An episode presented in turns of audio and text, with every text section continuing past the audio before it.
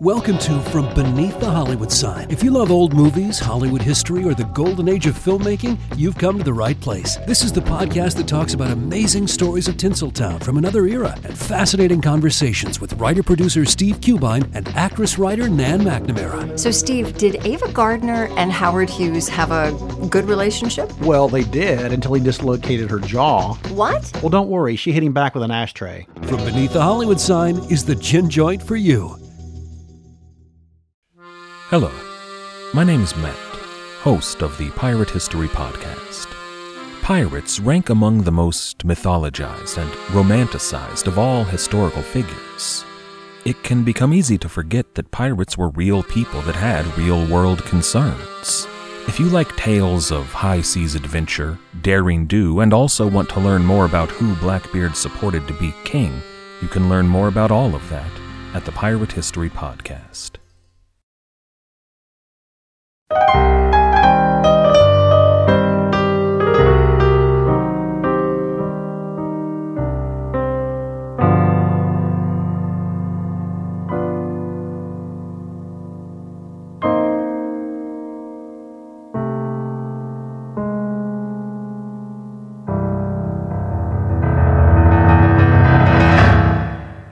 Welcome, everyone, to another episode of the Most Notorious Podcast.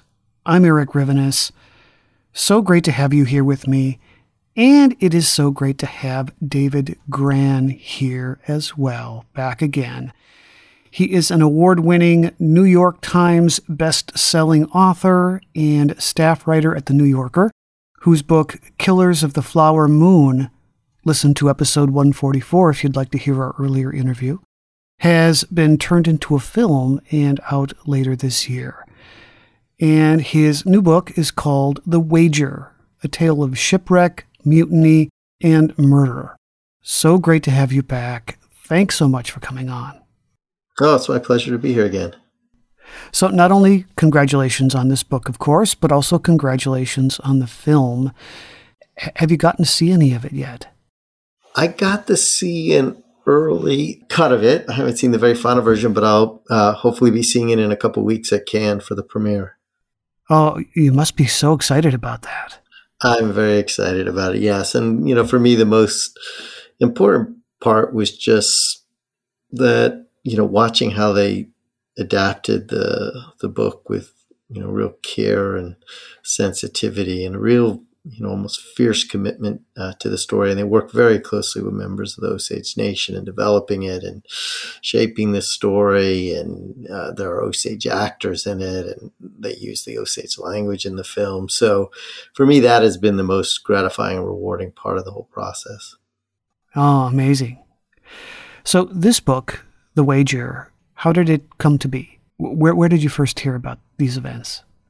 I was doing research on mutinies. Mutinies has always been one of my little pet obsessions, and what causes members that are in an organization that is designed by the state to be an instrument of order to suddenly disorder. And, you know, are they these kind of extreme outlaws, or is there something possibly unjust in the system that would justify their rebellion? And so I was doing research on mutinies, and I stumbled across an 18th century account by John Byron, who had been a 16-year-old midshipman when the Wager set sail. He would later go on to become the grandfather of the poet Lord Byron, whose poetry, including Don Juan, was greatly influenced by what he referred to as my granddad's narrative. And I was looking at this account, which is, you know, written this kind of archaic English. The F's, the S's were printed as F's. And at first I'm like, well, what is this thing? But I kept pausing and coming across these really remarkable and spellbinding passages about scurvy and shipwreck and cannibalism and court-martial and you name it. And I realized that this, you know, old little journal really held the clues to one of the more extraordinary sagas of survival I had ever come across. So that was the first kind of, you know, clue.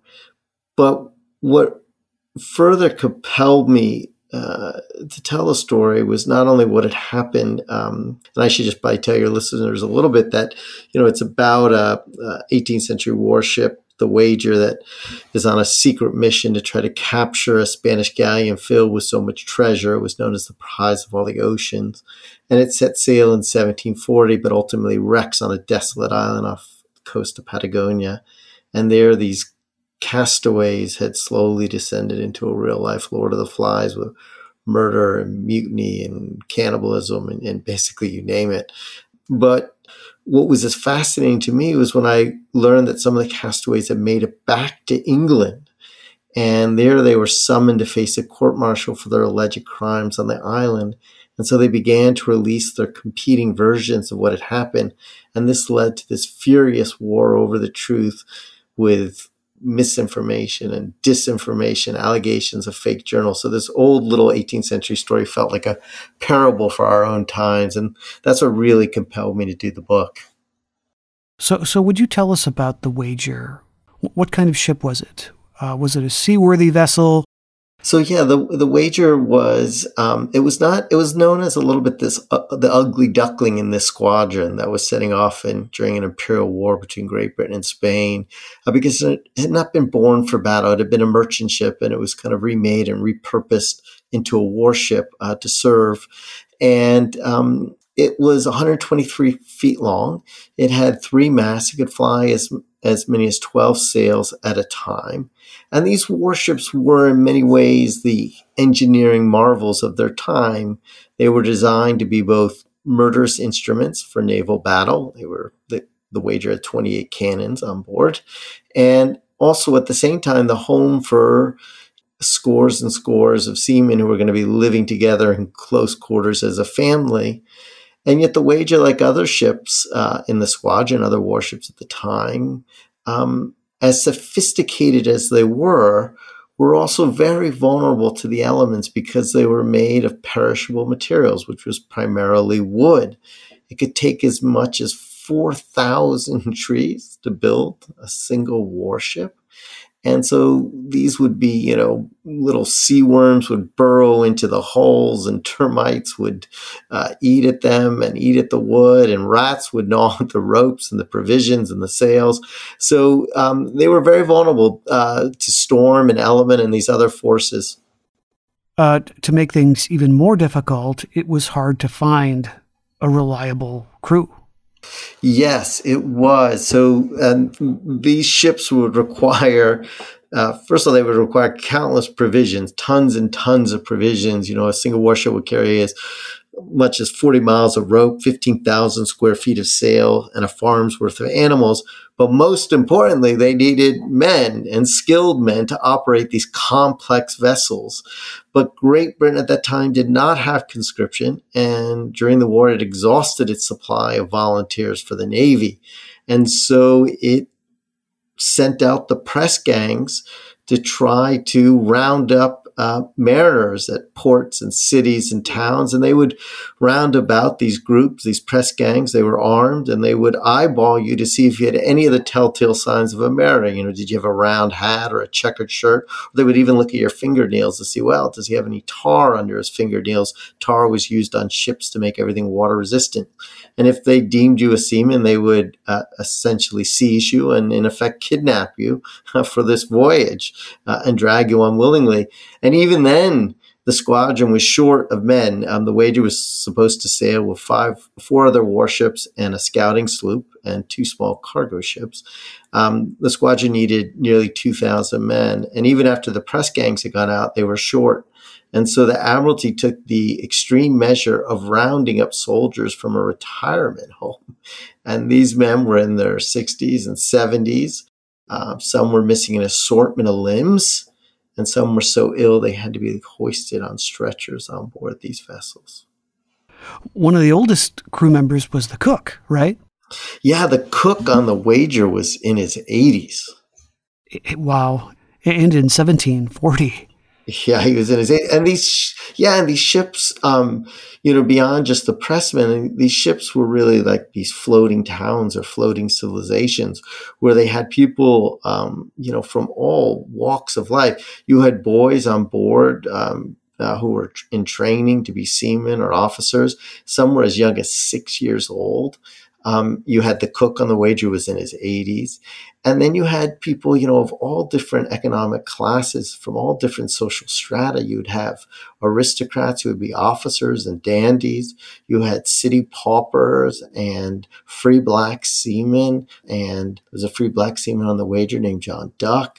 You had professional craftsmen like carpenters and barrel makers on board the ship. And, you know, the British Navy had developed a reputation, ability to coalesce these fractious individuals into what they deemed a band of brothers. But the challenge on board The Wager and the other warships in this squadron were enormous because so many of the men were pressed and recalcitrant and sick. Right, right. So amongst this ragtag crew, there were some very capable people.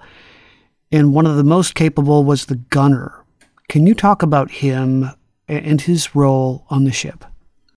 Yeah, John Bulkeley was the gunner on board the ship, and he was in charge of all the munitions and the preservation, which during that period was an extremely important task. I mean, The Wager was carrying enough munitions to blow up a town, and this was a military mission.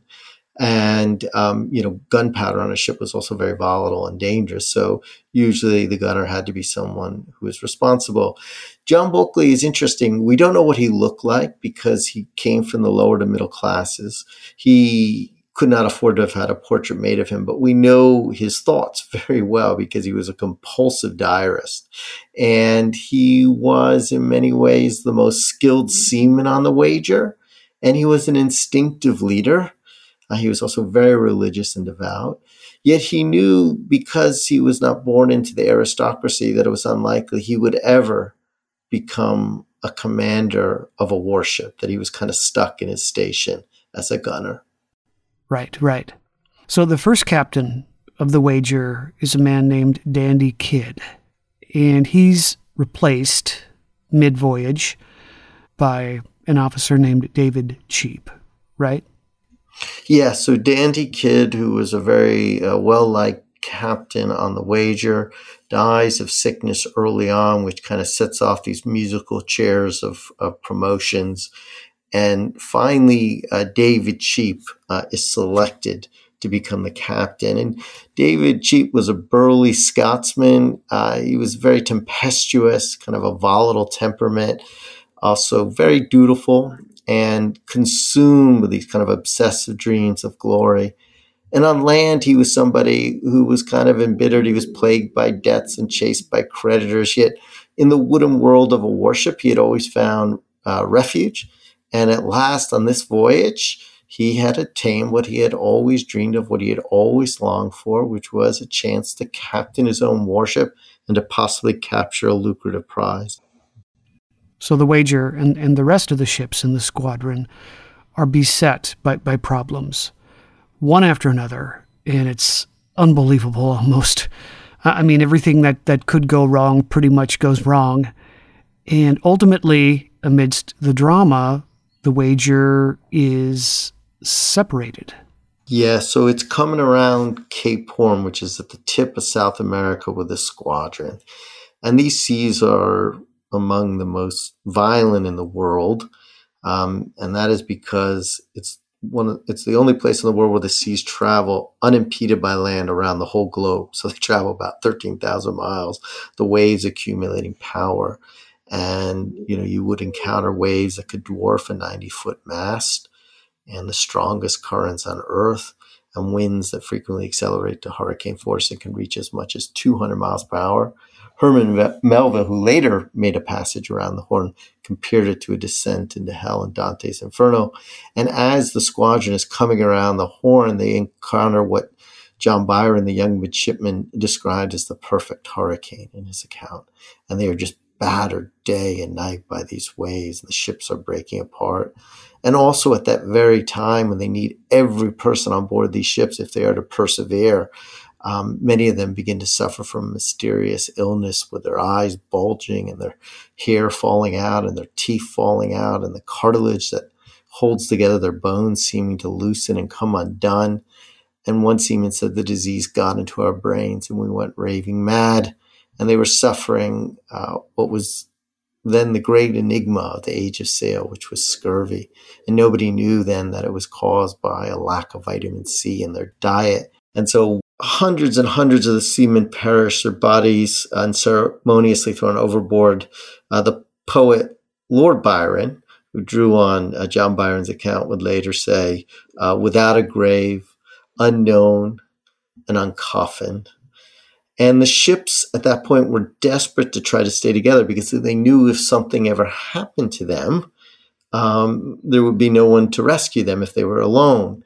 And the only way they can signal with each other is by firing blanks in their cannons. They had no other way to communicate back then. And so they're firing their cannon blanks repeatedly. But eventually the booming winds and the storm just drown out the sounds, and all the ships scatter in the storm. And the Wager, with its new commander, David Cheap, finds itself alone and left to its own destiny. And they're also worried about the Spanish Armada, correct? They need to stay together in order to even stand a chance. Yes, they were being, the mission was supposed to be secret, and so they would have the element of surprise, but they had already learned and already at one point been chased by the Spanish, an armada, which was more larger and more powerful than this expedition. And so they knew that the secret had leaked out. So yes, they were terrified of or concerned about being having to confront this armada. So they were trying to elude it and outrun it. But that was another danger they faced, especially if they were alone. Yeah, the Spanish commander was extremely cunning. He actually crafted a ship that looked like one of theirs, right?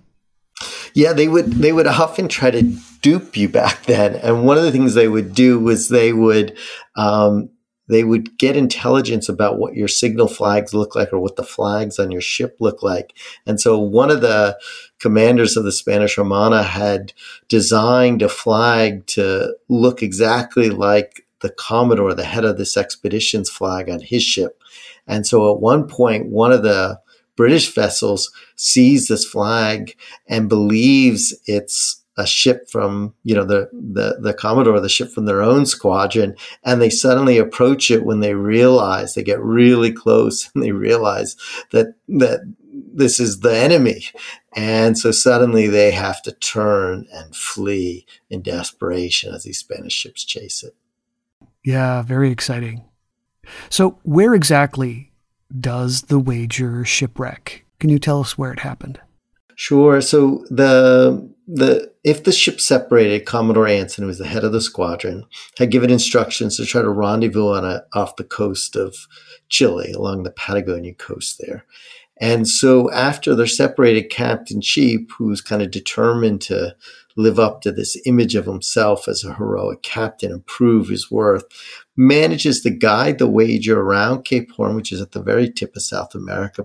And there's like that sea that flows, the Drake passage between Antarctica and the end of South America. And he steers the ship then up the coastline. But back then, seamen were...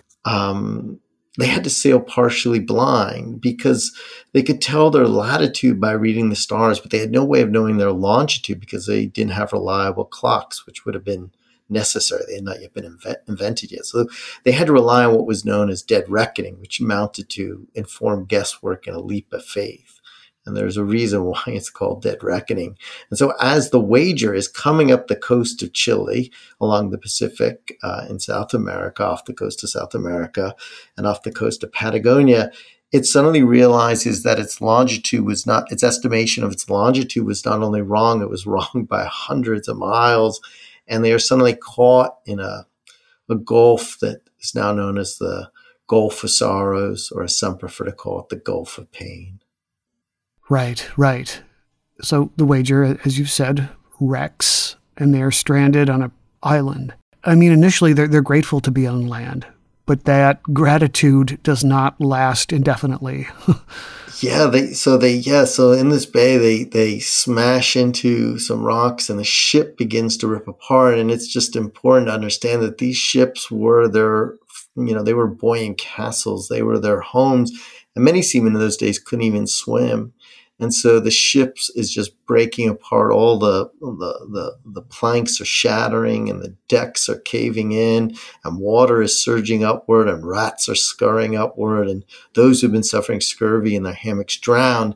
But the survivors climb up on the remnants of the ship, and when they look out in the distance, they can see this desolate island shrouded in mist. And they use one of the small transport boats, like a rowboat, it can also fly a sail. And they begin to ferry people ashore. And about 145 survivors make it. Originally, the Wager carried 250 men and boys. And so at that point, they were down to about 145. And on that island is Captain David Cheap survives, the gunner John Bulkeley, and the young midshipman John Byron. And initially, as you say, they think, well, maybe this will be our salvation. Yet the island turns out to be desolate and windswept. The temperature hovers around freezing. It's constantly raining or sleeting. And worst of all, they can find virtually no food. One British officer later described the island as a place where the soul of man dies in him. Captain Cheap, as the ship is going down, acts quite heroically, but he also suffers an accident, right?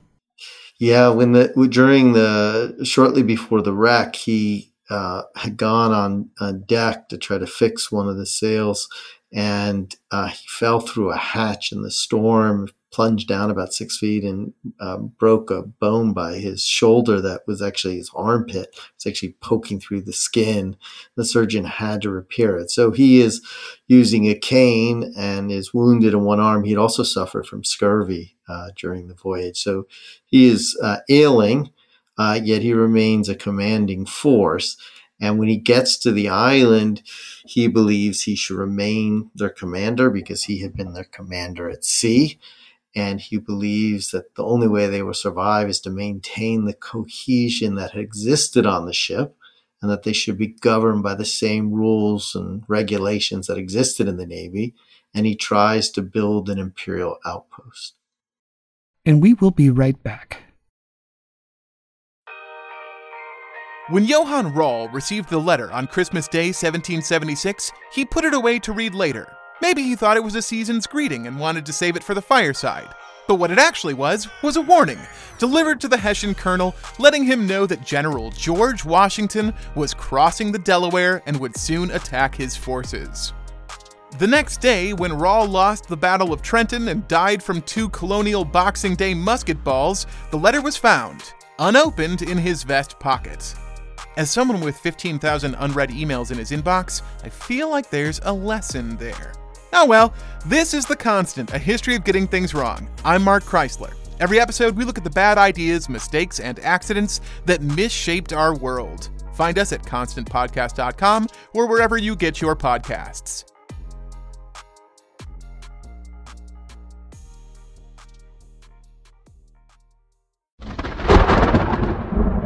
The storm broke in Chattanooga one night in 1906 when a young woman was the victim of a violent crime. From that moment, the city knew no peace for 4 furious years. At the center of the storm was the notorious inmate Dave Edwards, who was awaiting trial on murder charges. After a high-profile case threatened to go cold, the desperate county sheriff did the unthinkable by freeing Dave Edwards from jail and deputizing him to track down the fugitive. Grievous Deeds, 4 Years of Fury in Chattanooga, Tennessee, written by Kimberly Tilley, narrated by Samuel Burse, is the most amazing true crime story you've never heard.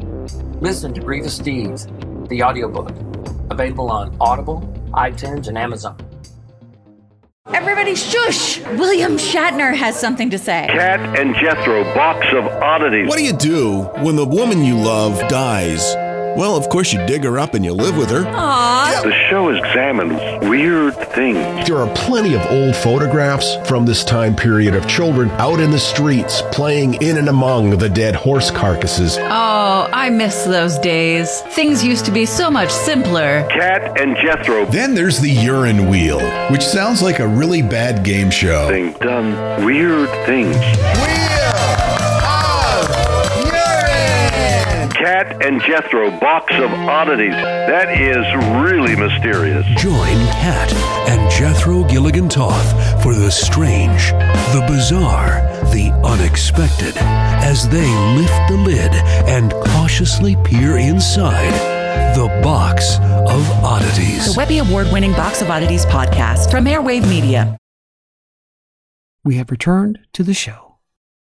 So the crew basically breaks into three groups. The captain and his small core group of supporters, mostly officers. Then you have a group of marauders who represent anarchy. But then there is this group in the middle, and it's the bulk of the men who will ultimately be the mutineers, who are relatively reasonable in their arguments. They don't want to disobey, right? For the sake of disobedience, they just want to get off the island. And they disagree with the captain on how to do it.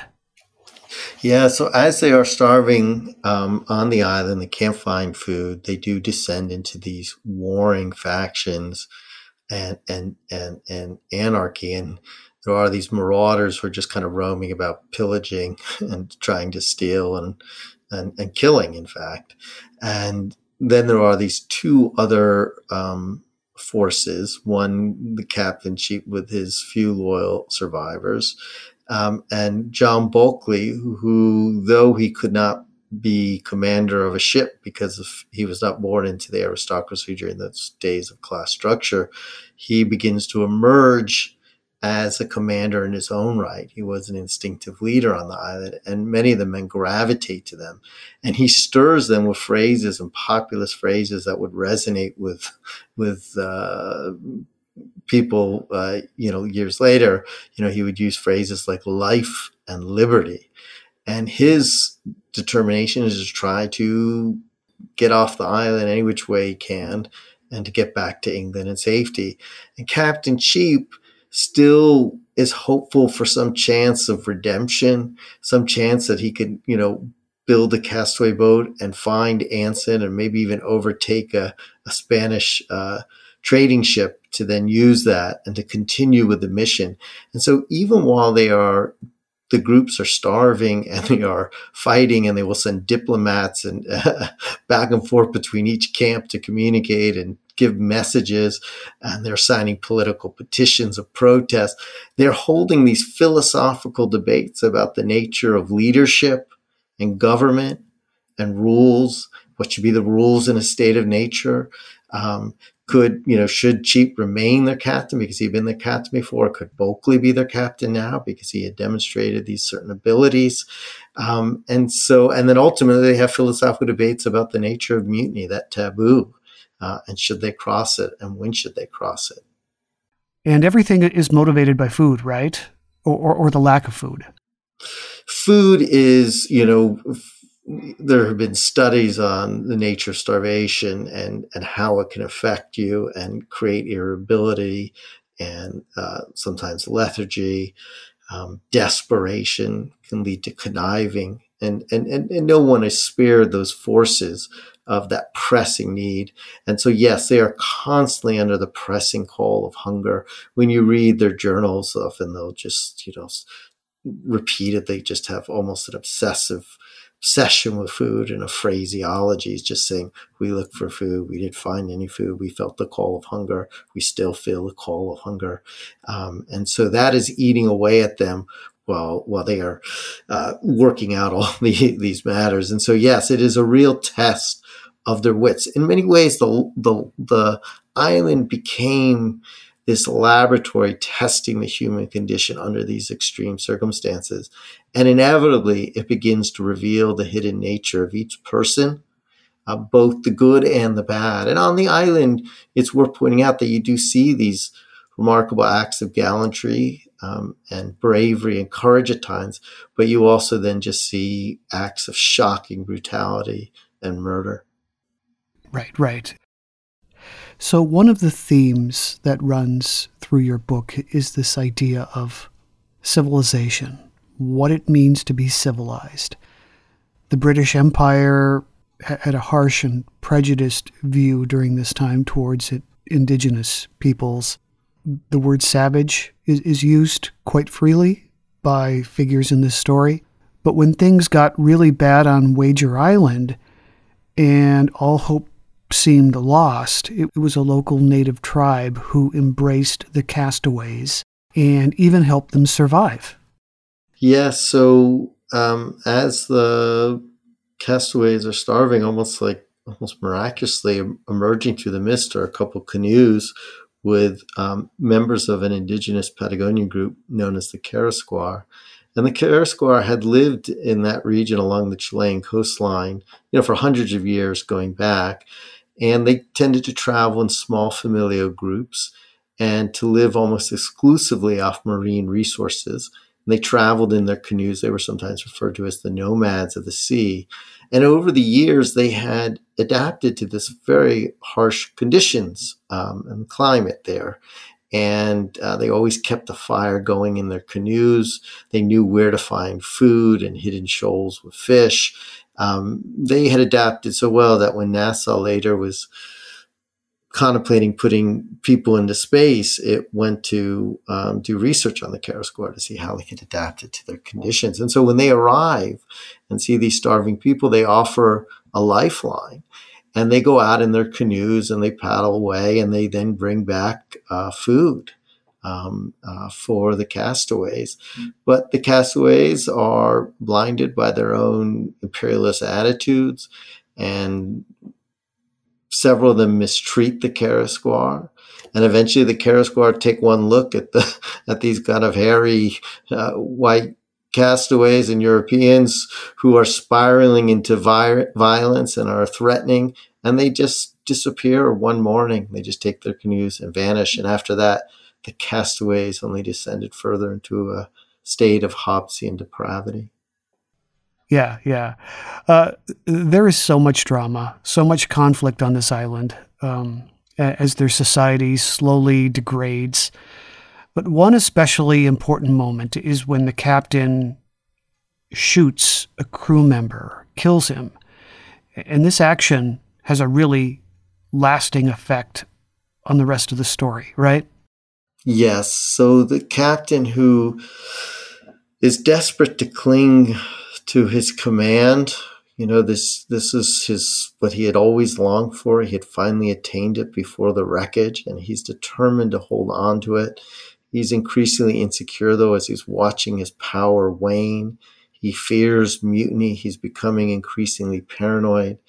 And at one point, he thinks a seaman was, misbehaving, and he thought maybe he was mutinying, and he bursts out of his tent, and he rushes up to this man, and without asking any questions, he takes a gun and he shoots him directly in the head.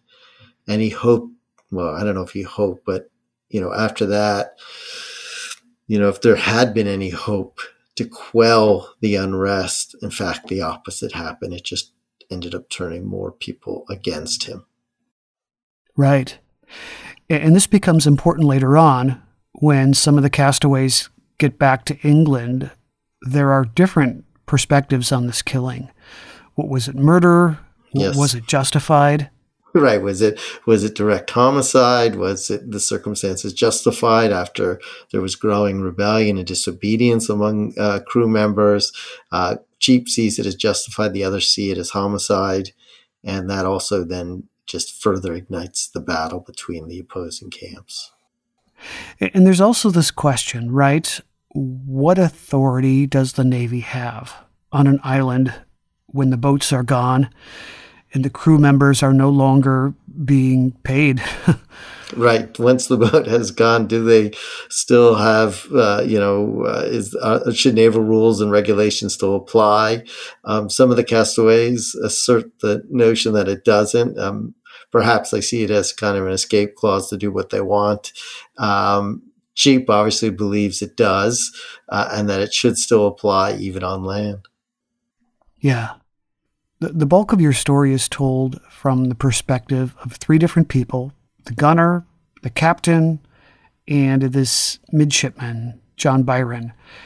Did you have a favorite amongst the three? Was there a particular character that you especially enjoyed writing about or felt emotionally connected to?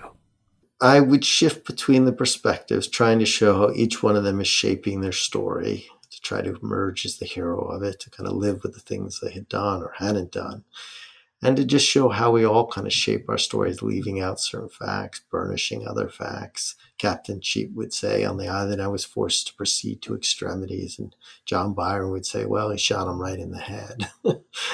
And so you could just see in the way they, you know, will describe and depict the same scene, reflecting their own interests and their own vantage point. So, you know, I always feel my role as a writer and an author is to understand each one of them. And so I was writing so closely from the perspective of each of them. And this is an interesting story because it's less about figures who are purely good or purely evil. It's about people more like us who are deeply human, who are flawed and fallible. And in those circumstances, you see them again do, at one moment, they might act heroically, and another barbarously. And so I found there were elements of each of them that were admirable, and other times, you know, you kind of recoil at things they do, but it's less that you try to say you identify with one most. You're really trying so hard to understand each. So while you're writing with each of their perspective, you're kind of with them in those moments. I would say that John Byron, who's only 16 when the voyage begins, he in some ways is closer to our eyes and ears on this bewildering world because he is only a child. So he's seeing it through fresh eyes, and he is coming of age amid the horrors, not only unleashed by the elements, but by his own shipmates. So I think he is in some ways the most relatable. He's less of a, for a long time, he's kind of a follower trying to make sense of all that's happening. And so I think in some ways, he is closer to the reader in the sense that his, you know, it's almost like an introduction and almost like a innocent eyes onto this horrifying world. Right, right. He's very relatable because he sees the story from both sides. Yes. He's born into aristocracy, so he sympathizes with the officers, with the captain to an extent. But just like everyone else, he wants to get off the island. And he sees, like the majority, that the captain is getting in the way of their leaving, that they don't like his plan of attempting to follow through with this secret rendezvous. They just want to hightail it home in the most direct way possible. Yes, he sees, yes, he can recognize the flaws in the commander, the volatility, the tempestuousness. And he also admires certain elements of the captain's bravery and fearlessness and courage. But the captain also represents that order that he was, you know, belonged to, that system of hierarchy and command. And, you know, the notion of joining a mutiny would have been a real breach for someone like John Byron for his career, future career in the Navy. So he is torn by his own, you know, his own background is shaping and influencing and rattling inside him as he tries to make these decisions. But he is also drawn to Bulkeley. And Bulkeley, you asked, you know, about, you know, qualities. I mean, Bulkeley is this kind of remarkable figure in so many ways. You know, he's almost like somebody from the West in the United States who kind of just shows up with no discernible past and is then kind of just a force of nature. And he, you know, does show this kind of remarkable ingenuity and cunning and this will to survive. And so he represents in many ways their best chance if they are going to live. So this community that they create is so interesting. They basically build this town, but they also stay in their own little cliques. These men hang with fellow crew members of similar status or occupation. And one of these groups that stuck together was the Marines. Would you mind talking a bit about this group of Marines and their function on the ship? Yeah. So there was still a kind of amorphousness in the command structure at that time in the British Navy. Marines were then essentially soldiers. And so they were brought on ships for any kind of assaults that might be conducted on land in particular. They would also, have roles on the ship. But they were, because they were not seamen, many of them were untrained as seamen, their roles on a ship was limited. And on a ship, they were technically under the command of the captain, but they also had their own officers, and on land during assaults, they would follow their own officers. And so when they're on the island, the leader of the Marines begins to assert his own authority and also starts to kind of construct his own competing command structure, kind of builds this wooden chair-like throne in his hut and flies a flag of kind of from rags, marking his own territory, and his soldiers kind of sit around him. And they represent a potent force. Where will their allegiance fall? Will they stay with the captain or will they go with the mutineers? Right. So these two opposing groups make their own attempts to get off the island, and they suffer some pretty harrowing experiences, more starvation, more loss of life. But some of the members of these two competing groups are successful in making it back to England. Yes, I mean, it's unbelievable. That's after everything they have been through, from... even before the shipwreck, with the typhoon and tidal waves and scurvy, and then the shipwreck, and then the violence on the island and starvation. Some of them do make it back to England. One castaway voyages, they travel some 3,000 miles, completing one of the longest castaway voyages ever recorded. And then back in England, they are summoned, as they had feared, to face a military tribunal for their alleged crimes on the island, and after everything they've been through, they fear they may be hanged. So the original mission of the squadron was the capture of this gold-laden Spanish galleon.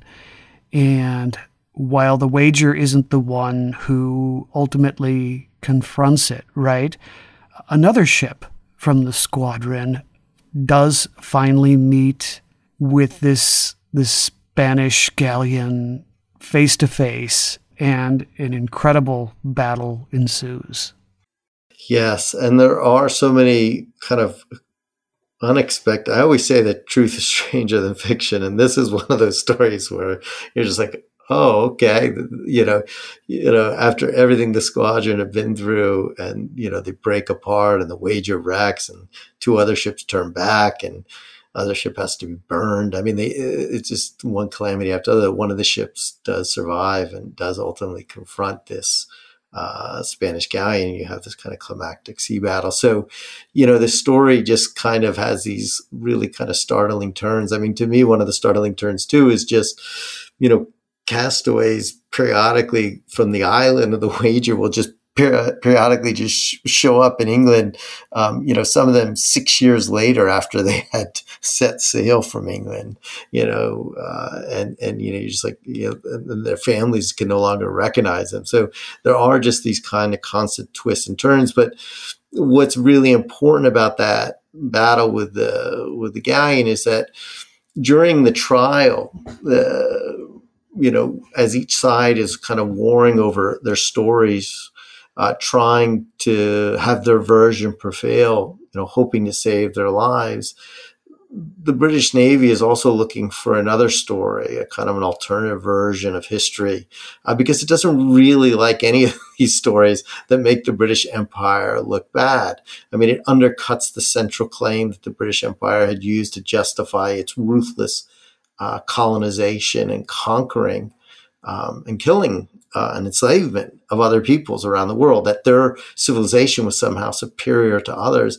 Yet on that island, the vanguard of the empire, these supposed apostles of Western civilization, had behaved more like brutes than like gentlemen. And so that twist will also become part of the fight over history and which version of history will be told. Back again after these brief messages. And we have returned once more. I've always been a big fan of Patrick O'Brien, his Aubrey, Maturin series of books. I have them all, although it's been a while since I read them. Master and Commander was turned into a film with Russell Crowe years ago. Were you a big fan of those books? Did they influence your writing at all? Yes. I mean, I have not read the whole series, but I had certainly read some of them and you know, loved them and kind of swept away by them and the relationship between the two main protagonists.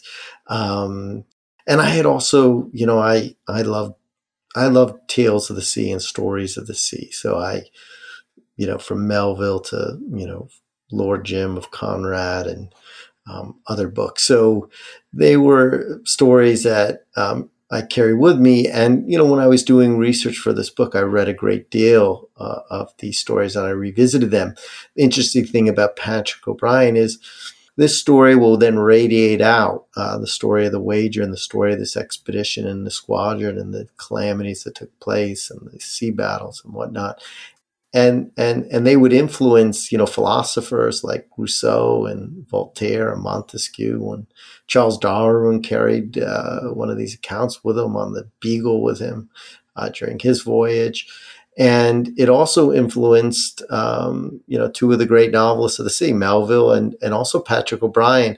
Patrick O'Brien, before he created this Master and Commander series, this masterful series, in two of his earlier novels were drawn and inspired by this expedition, including the Wager disaster. There's even a character in one called John Byron. They're not as good as his later works, but they became the prototypes for them in many ways. And so you can see not only how this, you know, the people in this story are telling stories and shaping their stories, but then you see how their stories radiate out and would have a profound influence on others over time. With so much finger pointing going on by these parties in conflict, this giant blame game that happens, did that make it difficult at all to sort through the facts? Different people coming from different perspectives with different motivations. Yeah. How did this play into the construction of your book? Yeah, because there are even allegations these fake journals, and some journals will get repurposed and to kind of serve the interests of the anonymous writer. And there's a great deal of disinformation that comes out of this. So, but there is also a surprising trove of primary materials to draw on, you know, muster books and log books from the ships and diaries and journals that somehow survived this expedition. It's kind of unbelievable. You can go to England and these archives and pull these documents out of boxes and the bindings are disintegrating and they're kind of dust cloud invades you as you do, but you can read them. You can read them with a magnifying glass and they're very vivid and they can really enable you to reconstruct what happened on a day-to-day basis, because many of them are day-to-day accounts, daily accounts of events. And they really provided the bedrock of the book.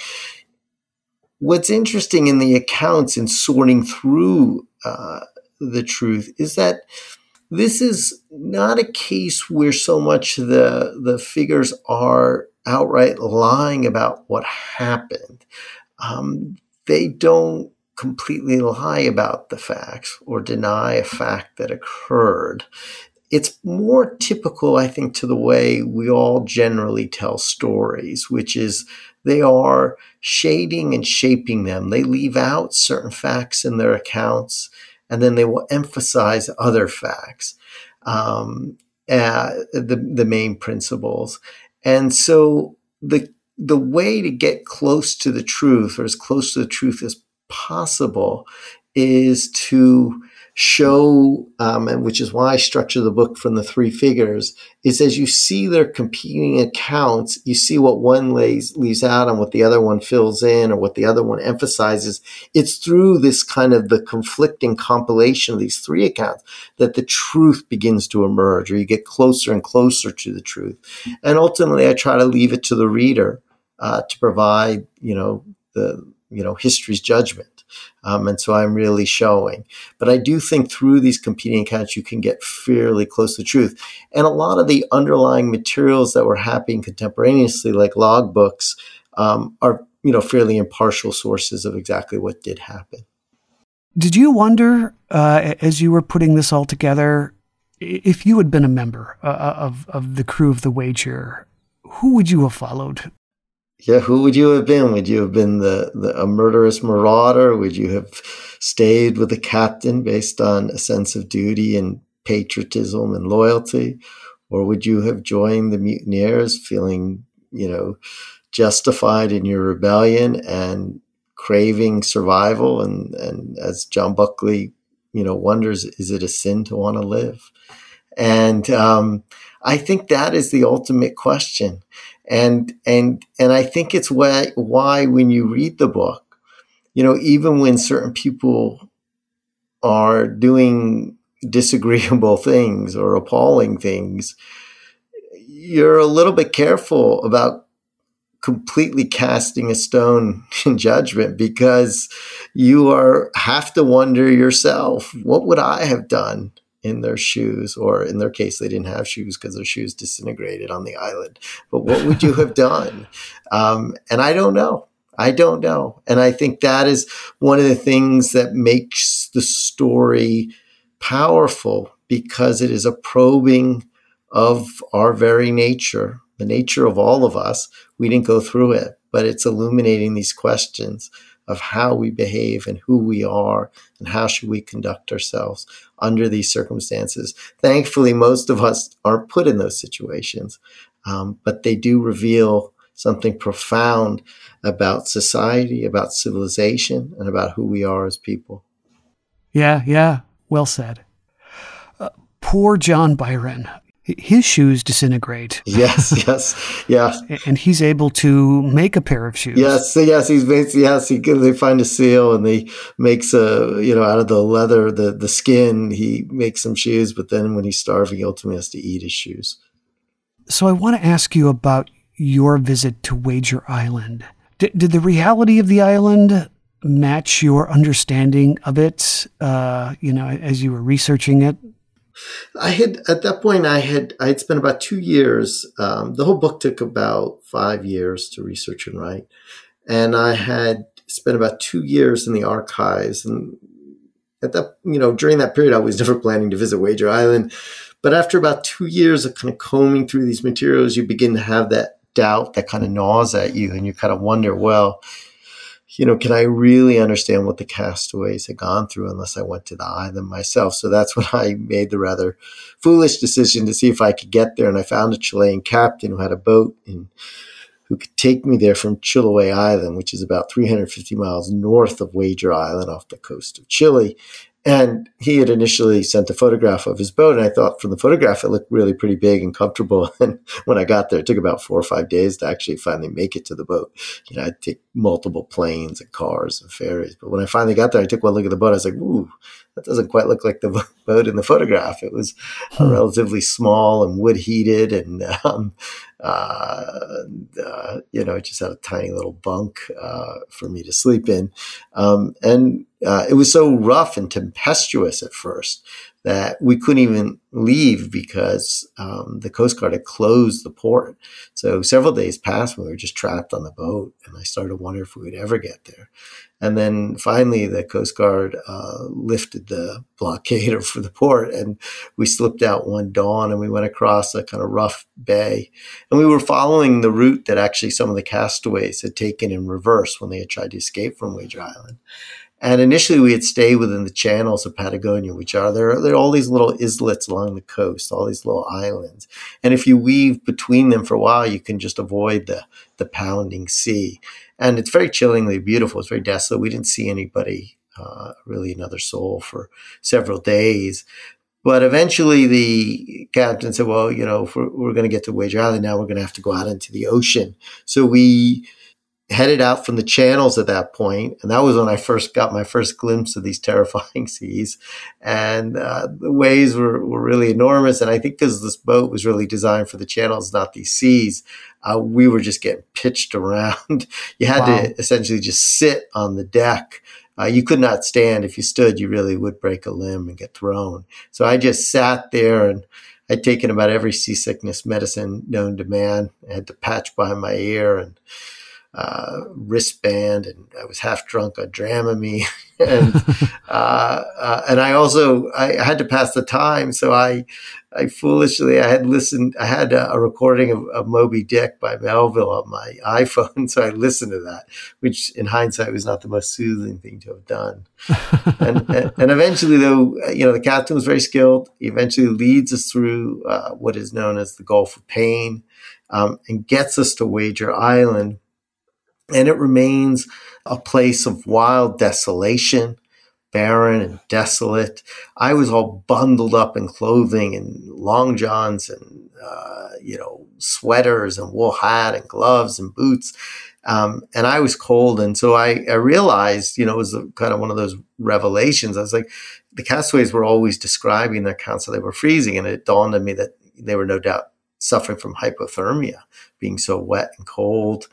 And like the castaways, we could find virtually no food on the island. We found some of the little stalks of celery, the kind of sprouts of celery that they had found, which had mysteriously, to them, cured some of their scurvy. But that was really about it. There was some seaweed. We saw some mussels. There are no animals on the island. There are some birds that fly about it, but on the island, there are no animals. And after that visit and trying to explore the island and getting a sense of just how challenging an environment it is, I could finally grasp why that British officer had described the island as a place where the soul of man dies in him. And so I don't describe my own journey in the book, but it really helped inform my descriptions of the island and breathe life into those descriptions and really help me understand the seas and what had happened on that island to those men. Right. And you did see some small remnant of the original ship, right? Yeah, so at one point we're by the encampment. Somebody in our group yells out, "Oh, look here, over here," and there was an icy stream, and we were by where the castaways had built their encampment, and there was some wooden timber. There was some timber there. They were about, I think they were about 5 or 8 yards long. I'm trying to remember now. They were bound together with wooden pegs for nails, and they are the remnants of an 18th century warship believed to be His Majesty's ship, the Wager. And we knew what they were because a British expedition and joint Chilean expedition, scientific mission, had discovered them more than a decade earlier.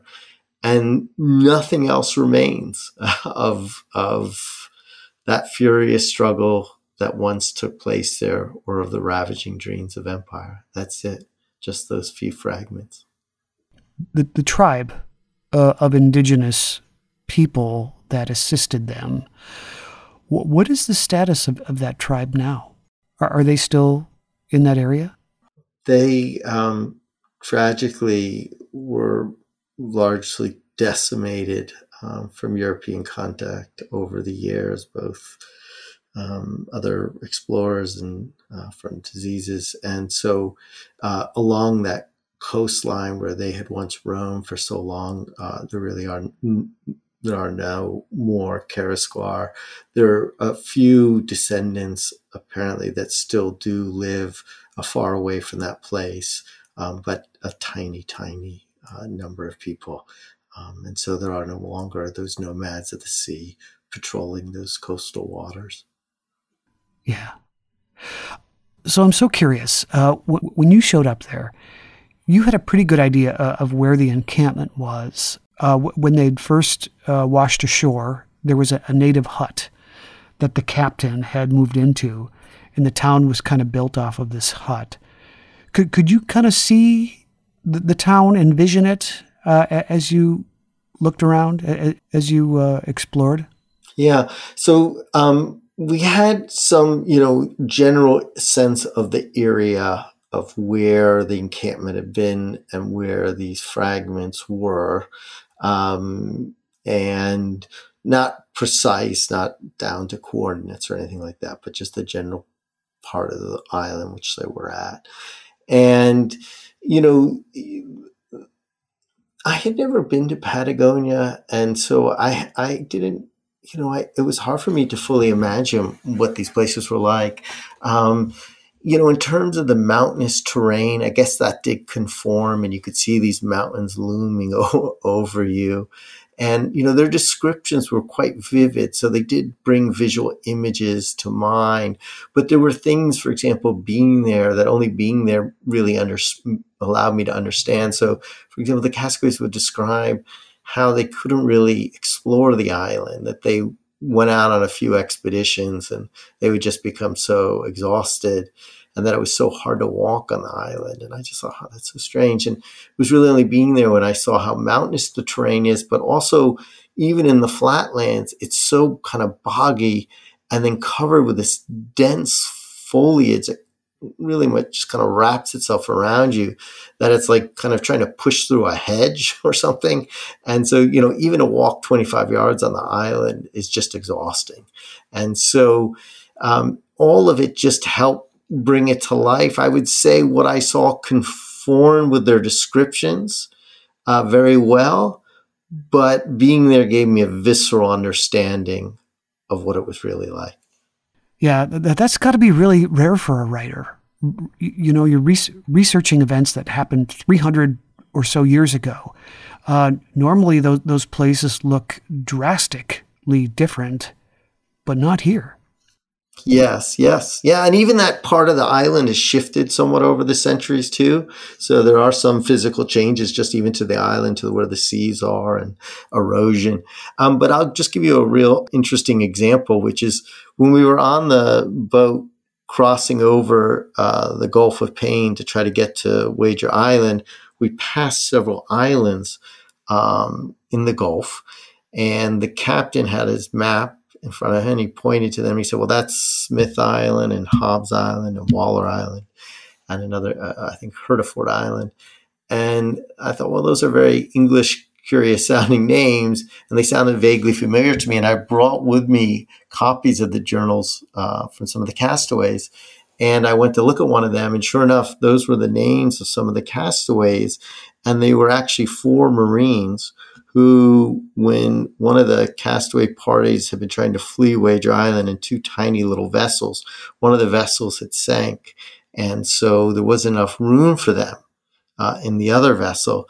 And so these four Marines were abandoned on these islands, on this little cluster of islands. And the last thing they said was, God bless the king. And this is their epitaph.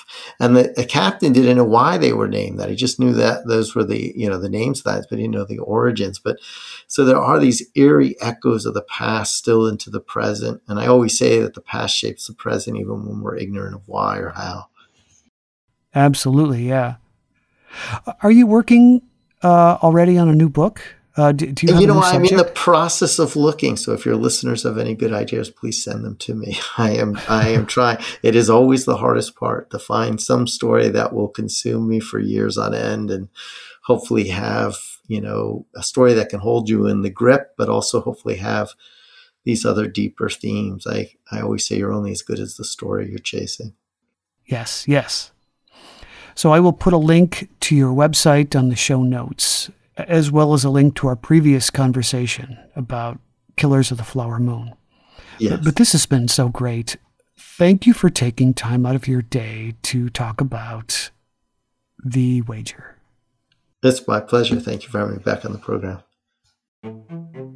Again, I have been speaking to David Grann. He is author of The Wager, a tale of shipwreck, mutiny, and murder.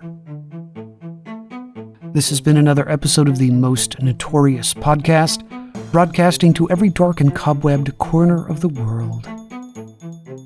I'm Eric Rivenis, and have a safe tomorrow.